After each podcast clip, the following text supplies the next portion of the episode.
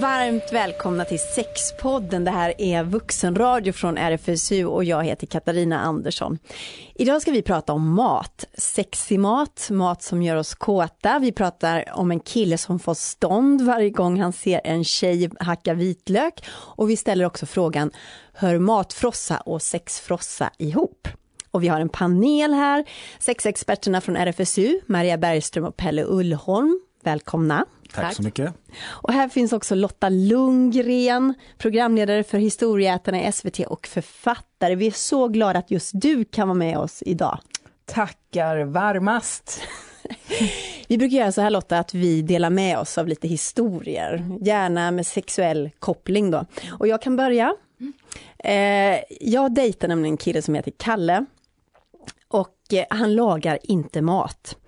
Hans kylskåp det är riktigt sorgligt tomt.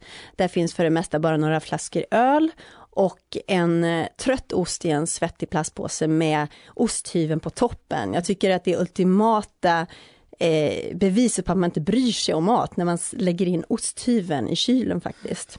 Och, och Kalle är väldigt dålig på att laga mat men väldigt bra på sex. Och i sängen så inspirerar han mig och han impar på mig med sin kreativitet.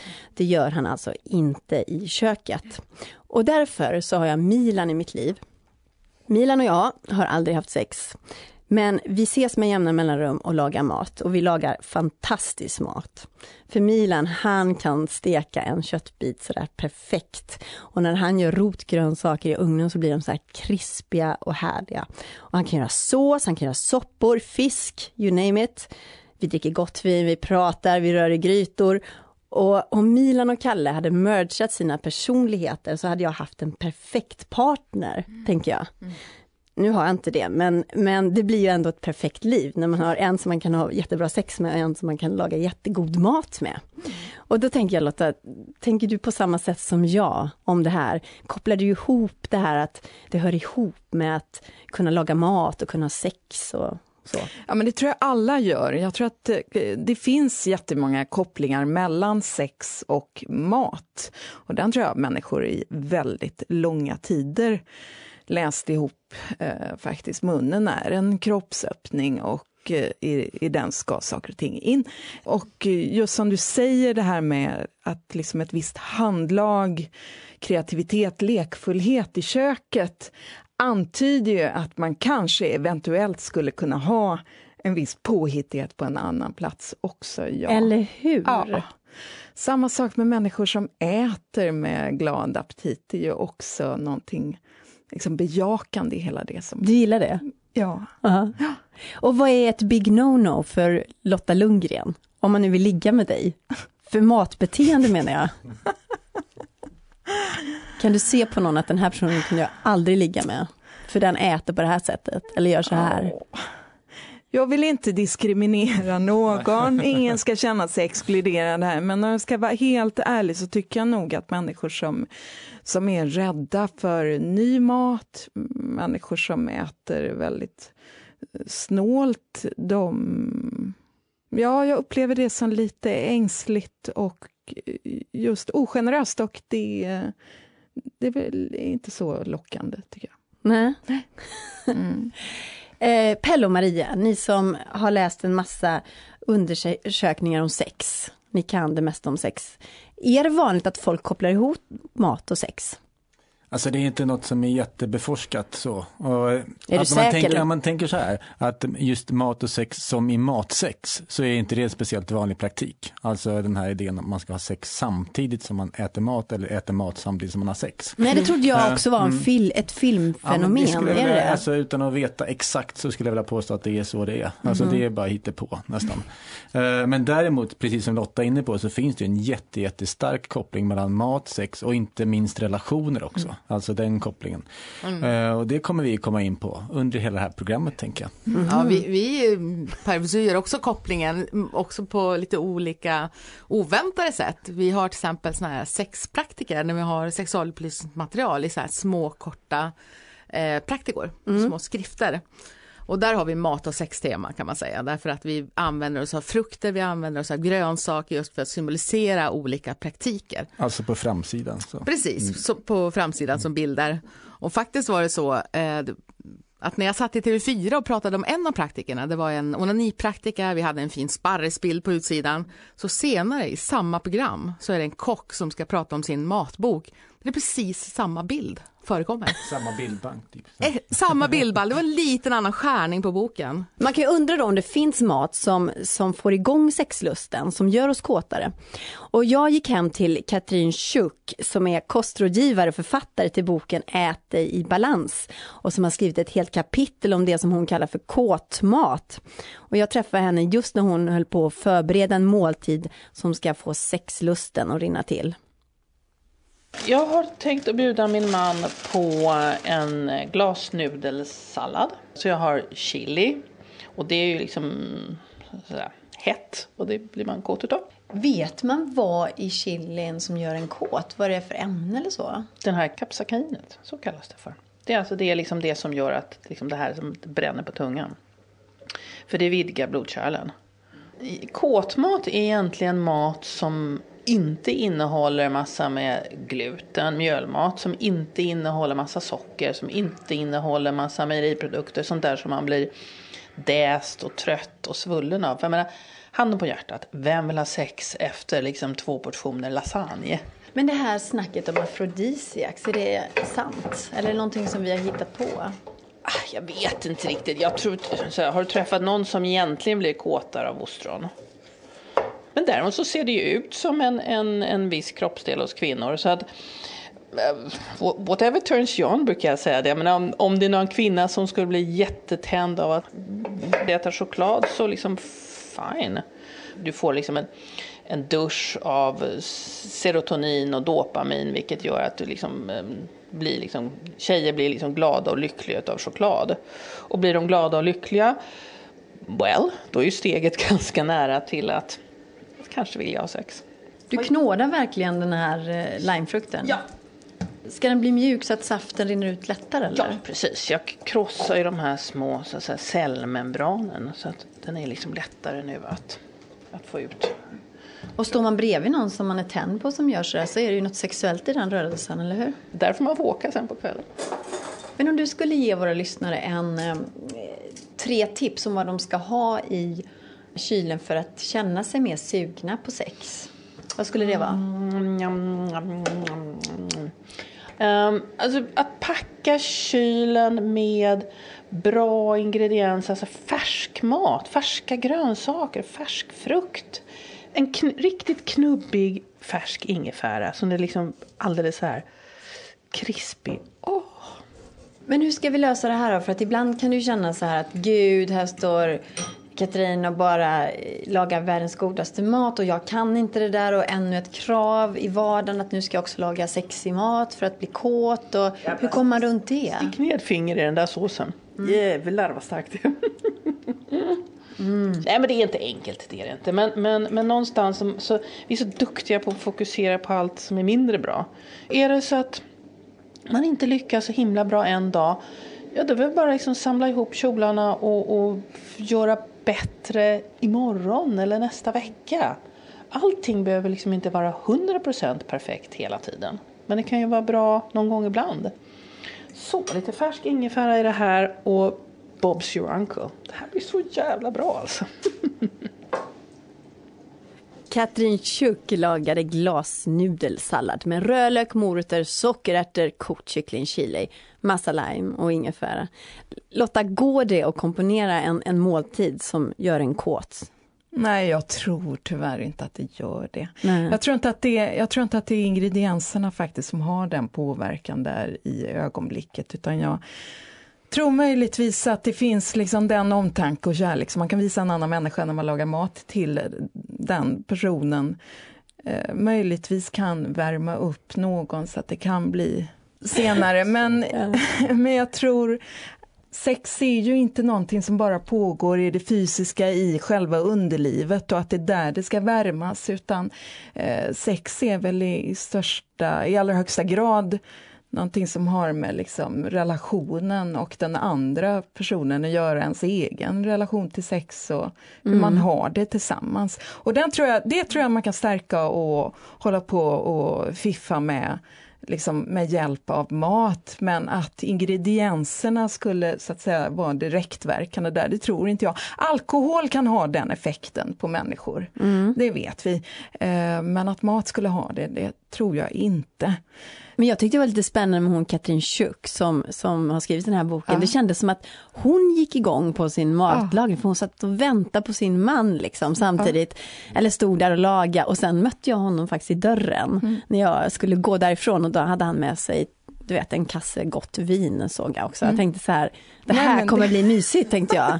Det var ju någonting för att jag kände att hon, hon levde upp så när hon du vet, klämde på sina ingefära mm vad heter det, knölar och mm, allting. Mm, mm. Så att det ligger, precis som du säger, säkert väldigt mycket i det där. Men hon mm. pratar ju ändå om chili och choklad, Pelle och Maria. Mm. Och, och, vad är det med det då? Ja, men chili det är ett extremt bra exempel på det här som, som man vill tro att det har en förhöjande effekt. För hon har helt rätt. Det, det vidgar ju blodkärlen och det är något som händer när man blir kåt också. Det är något som händer att bloden strömmar mot könen och sådär. Mm. Så då kanske det kan finnas någon form av ja, om man vill vara snäll, det kanske kan finnas någon form av förnimmelse. Det så här känner jag ju när jag blir kåt också. Och sen så mm. kopplar man ihop det till det. Och då leder det till att de här produkterna har en betydelse för mig som gör mig kåt. Och då kan man ju tänka redan när man står där på ICA Ja, mm. eller Konsum eller någon annan matvarukedja kan man säga. Och väljer de här produkterna tänker man kring kåthet senare. Och det kan ju vara en startsträcka på något vis. Så Absolut. de kan ju ha en betydelse ja. utan att de har en faktisk betydelse. Lite mer placeboartad ja. koppling. Liksom. Mm. Men jag vill verkligen flika in ett litet råd här och det är att man tvättar händerna väldigt noga efter man har på med den chilin.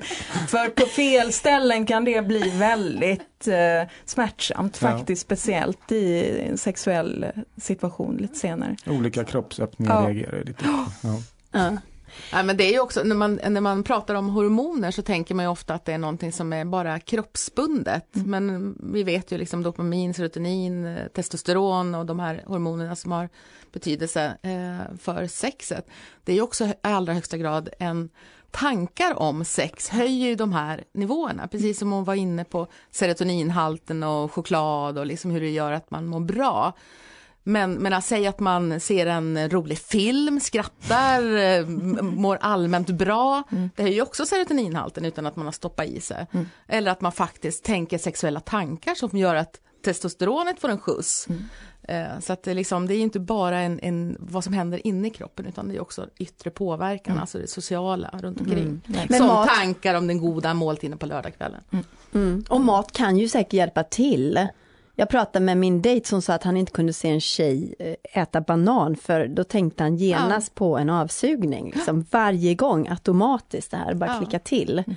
Så att eh, så kan det också vara att man använder mat i så fall, att former och sånt där. Absolut, ja. former eller stationer som man tänker på som man har varit, som man gärna längtar tillbaks till därför att det var en skön känsla. Mm. Men vilket ljug det här är då med afrodisiak, till exempel eh, ostron då. Mm. Att då blir man nästan lite fnissig bara för att man ska äta ostron, för man har hört det tusen gånger att det mm. skulle göra dig kåt och så är det egentligen inte så. Ja, det utan... beror ju på hur man mm. ser på samband, så att säga. Att man, mm. Vi har ju faktiskt tyvärr en slags naturvetenskaplig tolkning. Så fort någonting skulle vara fysiskt påverkande på dig så är det mm. mer sant än att det skulle vara kulturellt påverkande. Men så mm. funkar vi egentligen inte. Det är ju faktiskt, skulle jag vilja hävda, tvärtom. Det som vi kan och det som är kulturellt, det är det som är, ligger top of mind mycket mer. Om det hade funnits medel som vi hade petat i oss, som vi de facto skulle bli kåta av, då skulle vi ha känt det på ett sånt sätt. Oj, nu åt jag ett päron, shit vad kåt jag blev. Mm. Men så är det inte, det för att vi vet att de har de här betydelserna. Mm. Så laddas det. Och jag måste bara mm. haka på det där med om man är glad och lite stimmig, då är det lättare att man blir kåt. Jag tror att det är lättare att andra blir kåta på en. Aha, alltså att man, ah. man, man, den, vår kulturella bild av den glada kåta kvinnan är den som beskrevs där. Mm. Eh, som då mm. männen skulle tänka, åh det här verkar enkelt och det här verkar lite härligt. Mm. Då blir den personen kåt och då kanske man blir kåt tillbaks ja. möjligtvis om man gillar den tanken. Så att det är mer de sambanden som är så tydliga tror jag.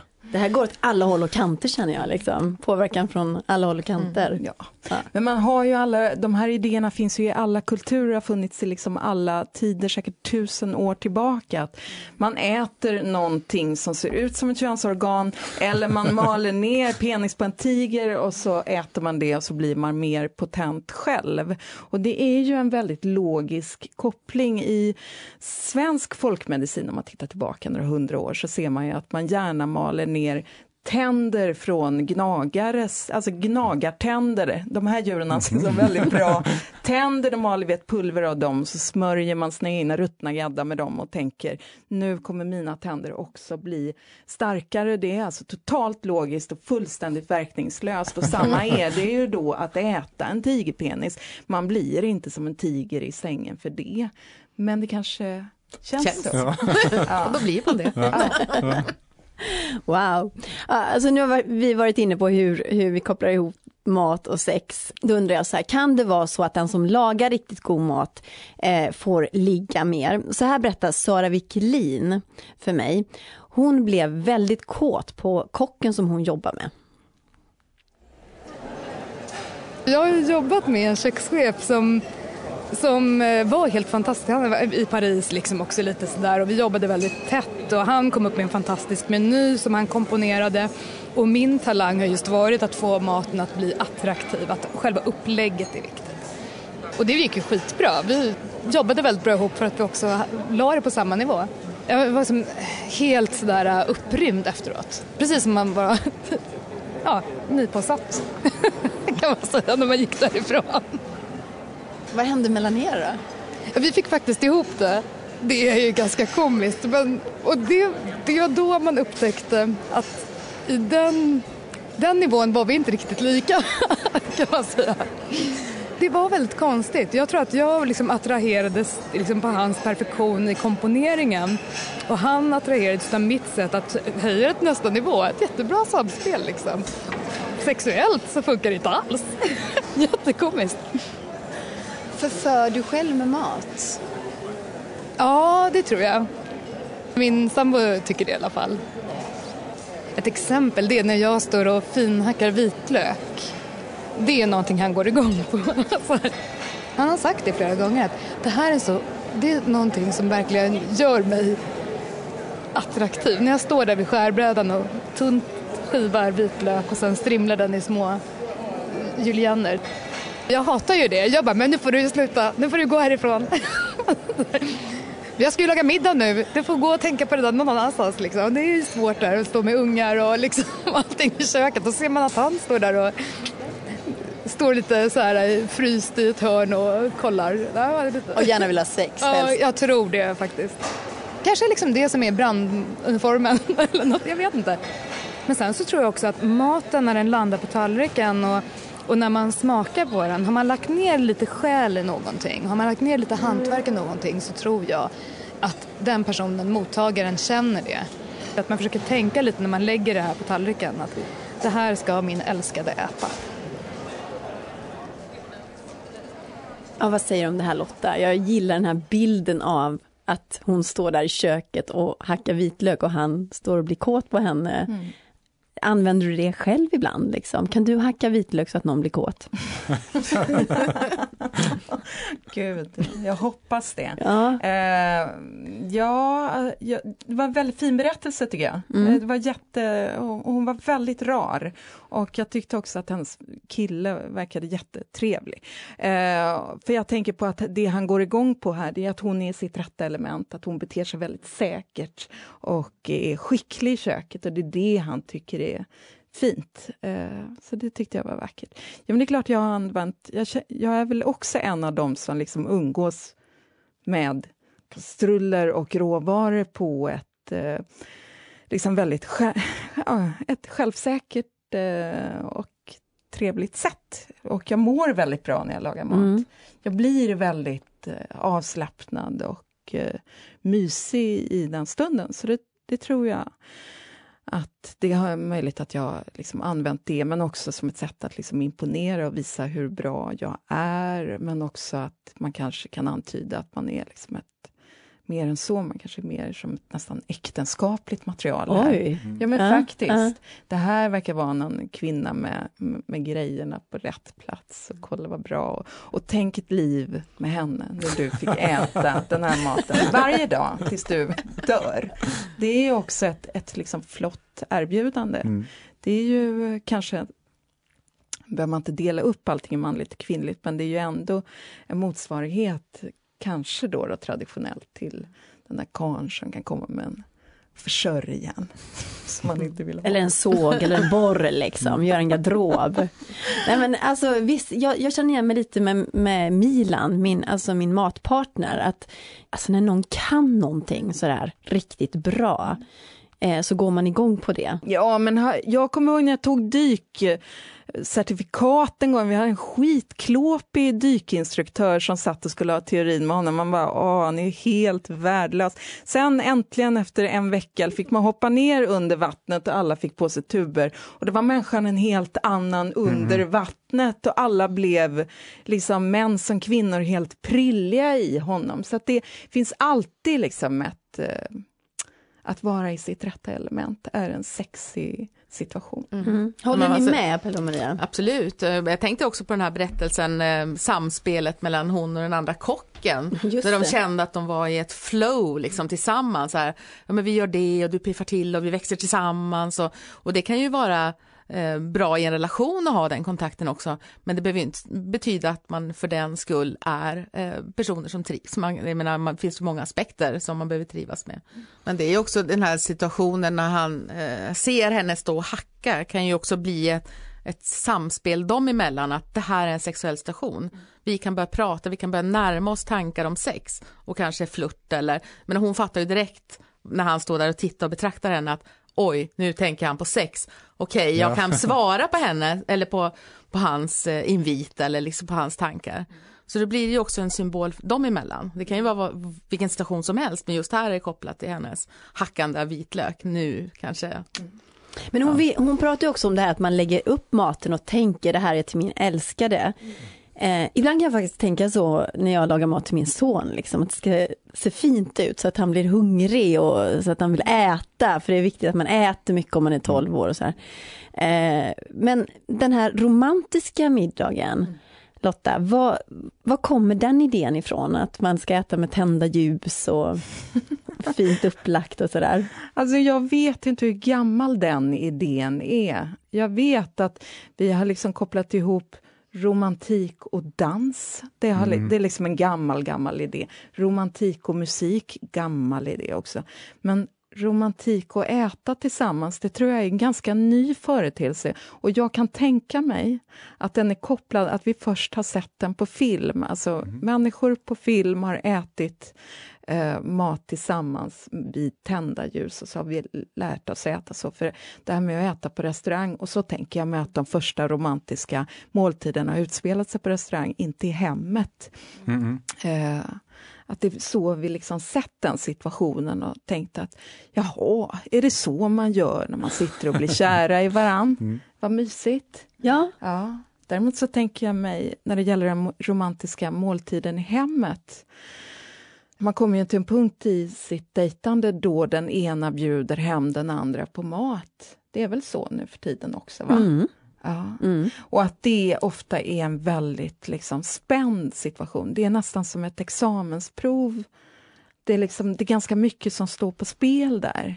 Mm. Eh, och det är mm. också att man bjuder hem någon till sitt hem under ordnade former. Man alltså inte bara trasslat hem någon i en taxi när man har varit full, utan här är det liksom planerat. Man vill visa sig själv, sitt hem, det man kan och man vill ge någon den här handgjorda grejen som man lagt upp fint på tallrik och man vill att den ska bli omtyckt. Men man, gud, vilken, ambitionsnivå också. Ja, alltså, men vilken, vilken fördel du har då som kan laga mat, för det här är ju rena skräck ja, eh, för den som inte kan det. Ja, det och sen till och med att äta inför ja. någon som man är kär i, ja. eller som man är intresserad av, det är ju skitjobbigt första gången. Ja.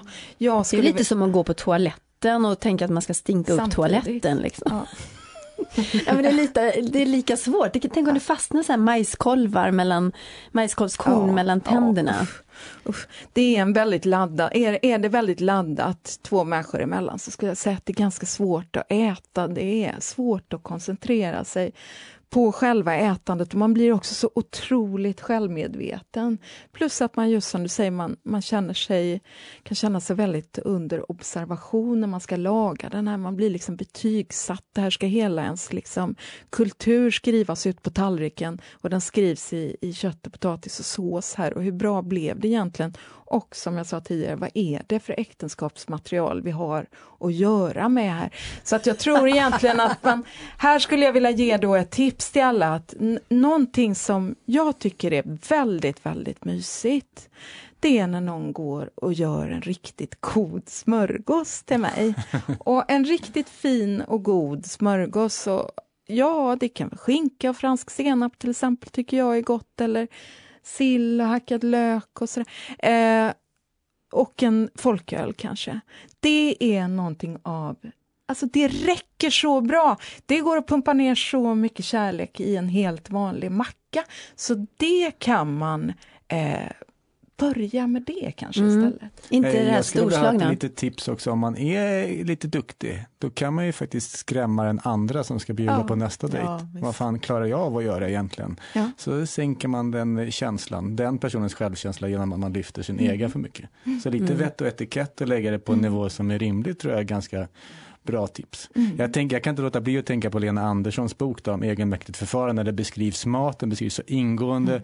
och hans högkulturella status på maten som man i och för sig aldrig lagar själv utan har råd att köpa. Mm. Så är den så väldigt tydlig när hon ska bjuda på sin rätt i sin lilla en och en halv eller vad det är för någonting. Så att eh, maten har en central position för många i en relation. Mm. Det är en fantastisk scen. Men Lotta, är det någon som vågar laga mat åt dig? Ja, ja, hela tiden. Tack och lov. Men vad är det med dig då som gör att de ändå vågar? Då kan inte du vara så eh, skrämmande. Det kan är så- möjligen vara så att jag har ett rykte om mig att inte vara så pjoskig med maten utan tvärtom är pigg på att äta både det ena och det andra. Mm. Men det, går är väl ett. TV-program som handlar om det. gröt, gröt, gröt äter du i den tv-serien. Ja, Ja. Mm. Ehm, Men man måste få flika in en annan grej också. Det är Ja. middagen som startsträcka kanske i en etablerad relation. Då kan man ju liksom i vissa fall så särskiljer man middagen. I- Ikväll blir det en liten speciell middag. Och då kan det vara så att man har olika tändningsmönster eller olika sträckor för att komma igång. Då kan det också bli en ganska tydlig signal. Ja men nu anstränger man sig lite extra. Nu finns det liksom ett signalvärde här. Något som inte jag är uttalat men ändå. Jag väljer vissa kodade rätter. Och nu kör jag på den. Då tror jag att man också kan se att man kan komma igång lite. Inte som den där dejtmiddagen utan liksom mera i relationmiddagen. Liksom så. mm. Men får ni sådana frågor ni sexexpert på RFSU? Vad ska jag laga för mat till, eh, hur gör jag en romantisk middag? Eller är folk mycket mer pang på rödbetan?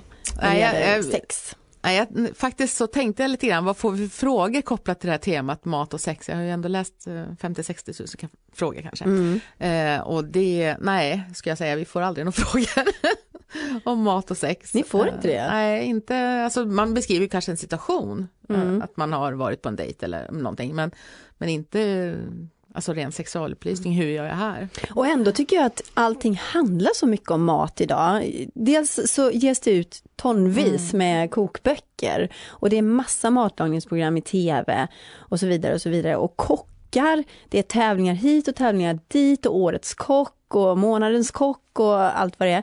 Och eh, jag tänker så att kocken har ju nästan upphöjts till någon slags sexsymbol. Eller vad säger du Lotta, är det så? Du är en sexsymbol. Det skulle jag inte säga själv. Nej, men det ligger någonting i det. Den gamla härliga cynikern Oscar Wilde sa, everything is about sex except sex. Sex is about power. Och lite kan jag tycka att så är det med mat också, att idag är det som att det är så väldigt mycket som handlar om mat. Mat ska in här och där, mat är överallt och mat handlar plötsligt om allt utom mat utan mat har blivit underhållningsindustri, en tävlingsgren, ett sätt att kommunicera vem man är, alltså uttrycka sig själv. Mat handlar plötsligt om, eller om näringsämnen och kolhydrater och proteiner och fetter och så vidare. Men mat får handla om precis allt utan det mat är.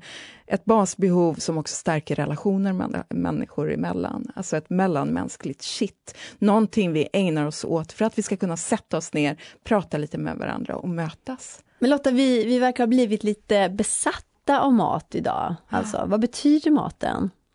Nej, men jag skriver under på den beskrivningen. Vi är besatta av mat, antingen kliniskt ätstörda eller då frivilliga slavar under någon märklig kostregim som vi ska sitta och tjata om. Eller så blir man då en väldig nörd och kan allting om spanska skinkor eller mikrobryggt öl. Och det, det är så vi liksom förhåller oss eh, till mat idag. Det är inte helt och hållet, skulle jag säga, glädjefyllt. Nej, men kan man koppla det till sex också, att om man försöker impa med sitt mikrobryggda öl som man kan liksom på sina fem fingrar eller är det? Ja, finns jag. det sexnördar som snöar in på viss typ av eh, väldigt smal sex?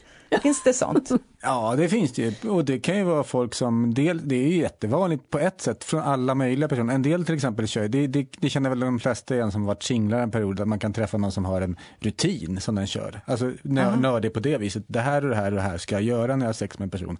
Utan att känna in vad den andra personen vill. Det är någon form av eh, skygglappssex eller man ska säga så här, det här gör jag och gillar det eller gillar det inte, det är inget samspel i det. Men jag tänker mer som ett jättes, en jättesnobbig variant av sex som bara jättefå kan göra. Men Som jag man- tänker över- överhuvudtaget om det är smalt eller brett, men genom sexet kan vi också bekräfta vem vi är Ja. som person, alltså en del av vår identitet. Om vi är en som har en, en fri, ett fritt sinne eller Ja. jag är en person som tycker om det här eller det här är en del, en del av min, min identitet. Och så kan man ju använda maten också. Vem är jag i maten? Ja. Om man kan det här hundra olika sorters skinkor eller så. Det finns ju ett begrepp som heter vaniljsex som skildrar då ganska matigt. Ja, men, som också betyder att det är ganska vanlig sex, inte speciellt, som används av personer som höjer sig över denna pöbel, som bara ägnar sig åt denna enkla sexform. Så det finns ju någon sån eh, idé liksom bland folk. Faktiskt. Men, Alltså, vad säger de men då vad är snobb? Vad är liksom finsex då? Jag vill bli konkreta, var inte rädda för det. Ja, men det, det är jättesvårt att säga för det finns många olika finsexerier tycker jag. Alltså, så, och dessutom så kan det faktiskt handla om att bli inkluderad och att ens identitet ska vara accepterad som gör att man också tar en fin position. Så jag tar tillbaka det som Men vänta lite nu, håller vi på att jämföra så här, Gruppsex, är det, det är väl smalt? Det är väl inte Ja. så många som kan det. Tantra, tänker Nej. jag. Ja, det är som serranoskinka Ja, ja, eller. ICAs kokta skinka. Där Om har man man- steppat upp en nivå. Mm. Visst är det så att det är precis som med sex och mat, alltså jag tror att de hör ihop på det här sättet också, att det märks när någon försöker impa på att åh jag kan den här skinkan eller jag kan den här eh, chorizon och den chorizon är bättre än den chorizon och sådär. Alltså jag tycker det är så genomskinligt eh, om, det, om eh, det flyger eller inte. Alltså att om man känner att den personen är grundad eller inte. Och det är precis samma sak med sex tycker jag. Nej, men det kan ju fin- man kan ju märka att en del personer kanske inte av, inte skäl att de vill imponera så utan de kan också känna en osäkerhet men man vill testa element, man vill göra saker. Vissa, man märker det väldigt mycket bland unga personer till exempel att de frågar om olika ställningar, ska man göra dem och vilken ordning ska man göra dem, hur ser det ut? Att man liksom ska ha en plan och en skiss för sex. Och precis som eh, det bästa sexreceptet är har man fingertoppskänsla precis som är det bästa matreceptet. Att man liksom känner in hur det funkar. Inte bestämda måttsatser, en tesked Smaka där. och lukta. Ja, precis. Känn vilka kryddor ska du ha. precis. Nej, men om sex är väl någon slags, eller så här skulle jag vilja säga. Sex är ju ett möte mellan två människor. Och det bygger ju på att man är intresserad av den andra människan, att både ge och få. Och samma sak är det ju med mat, att du är intresserad av andra människor. Du vill ge och du vill få tillbaka någonting.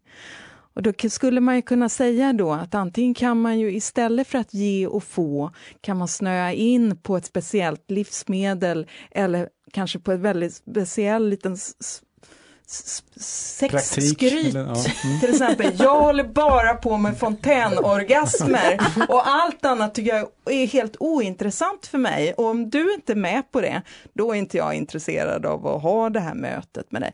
Det tyder ju någonstans på att man kanske har missuppfattat det mest grundläggande i vad det här möjligtvis ska handla om. Mm. Men sen Sant. kanske man kan använda sin kunskap om någon typ skinka till att förhöja eh, kunskapen och lusten hos den andra om man verkligen vill dela med sig av jag det. kan ganska mycket om skinkor. Det kan vara bra att kunna. Ja. Men det här är ju jätteroligt. Den här, jag har nästan inte tänkt på de här kopplingarna mellan mat och sex och hur lika det är. Om man ser också på idag så är det ju sexualiteten har blivit friare så har ju maten blivit allt mer kontrollerad idag jämfört med tidigare när man inte ta, talade så mycket om hur man skulle äta och vad man skulle äta och på vilka sätt och allt det där. Medan sexualiteten var mycket mer kontrollerad. Så där har ju skett en förändring mot det friare sexet men mera kontrollerade maten. Precis, vi har fått p-pillret men vi har inte fått b-pillret, Nej. alltså bantningspillret ännu som fungerar. Vad händer när vi får det då? Ja, då, då mister maten sin laddning och då kan vi släppa alla de här löjliga sätten att begränsa sitt ko- kostintag. Eh, då kan mat bli mat igen och slippa vara kost tror jag. Det är jättespännande. Jag tycker att eh, vi måste snart sätta punkt för den här sexpodden, men innan vi gör det så tycker jag att vi, vi ska summera alla de här bra tankarna. Jag tycker de har flugit eh, kors och tvärs här i studion. Så kan inte ni börja då, Pelle och Maria? Summera, vad, vad har vi lärt oss om matsex? Jag tänker att vi har lärt oss mycket kring att, eh, att det finns en väldigt tajt koppling mellan sex och relationer och mat. Det står klart, det visste jag innan i och för sig också, men det känns som att man kan fundera på vad, vad bjuder jag på och varför bjuder jag på det? Eh, hur känner jag när det här bjuds till mig, när det kommer till mat? Det kan man tänka på. Alltså hur komponerar jag den bästa rätten till den här personen? Mm. Och då kanske man får ligga oftare. Ja, kan hända. Vad tänker du Maria? Jag hoppas att människor på något sätt eh, har en liten eh, friare relation till både sex och till mat. att man kan eh, njuta och välja och vraka. eh, Utan att det kan vara något som tillför livet någonting. Mm. Om jag får summera så skulle jag vilja säga som så att jag är väldigt glad att vi inte idag stått här och pratat om just matsex, att man ska smörja in varandra i choklad och honung och hålla på med det. Va? Därför att det vet ju alla som har varit med att sexets smak är salt och inget annat. Där sätter vi punkt. Tack ska ni ha allihop. Tack så mycket Pelle Ullholm och Maria Bergström från RFSU. Tack så väldigt mycket Lotta Lundgren. Exekutiv producent för den här podden är Josefin Morge. Själv så heter jag Katarina Andersson. Och vill ni höra fler poddar om sex så gå in på rfsu.se sexpodden och lyssna. Och mejla gärna om sexämnen som ni vill att vi ska ta upp på sexpodden snabel-a rfsu.se. Är ni hungriga efter allt det här matsnacket? Inte ett dugg. Inte ett dugg. Ja. Hej då! Hej då! Hej då.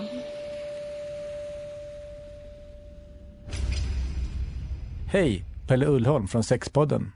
Vill du fortsätta det här samtalet? Ett sätt är att bli medlem i RFSU.